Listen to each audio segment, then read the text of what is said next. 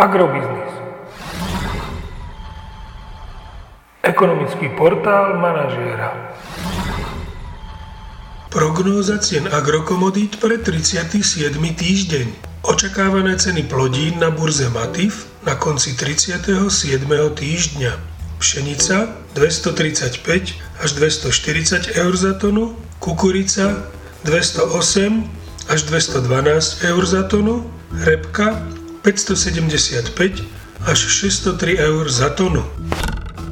Predpokladáme, že tlak na pokles cien jatočných ošípaných sa bude prejavovať aj na slovenskom trhu. V tomto týždni by však ceny mohli zostať relatívne zastabilizované v pásme 1,26 až 1,34 eur za kilogram jatočnej hmotnosti. Agromagazín nemení svoj minulotýždňový odhad nákupných cien surového kravského mlieka na mesiace september až november. Ceny pohonných hmot na európskom trhu pokračovali v ostatnom týždni v miernom raste. Aktuálny vývoj naznačuje, že v najbližšom týždni by mohli ceny pohonných hmot na Slovensku vzrásť o 1 eurocent za liter. Nafta by tak mohla zdražieť na úroveň 1,29 eur za liter a benzín Natural 95 na úroveň 1,435 tisícin eur za liter.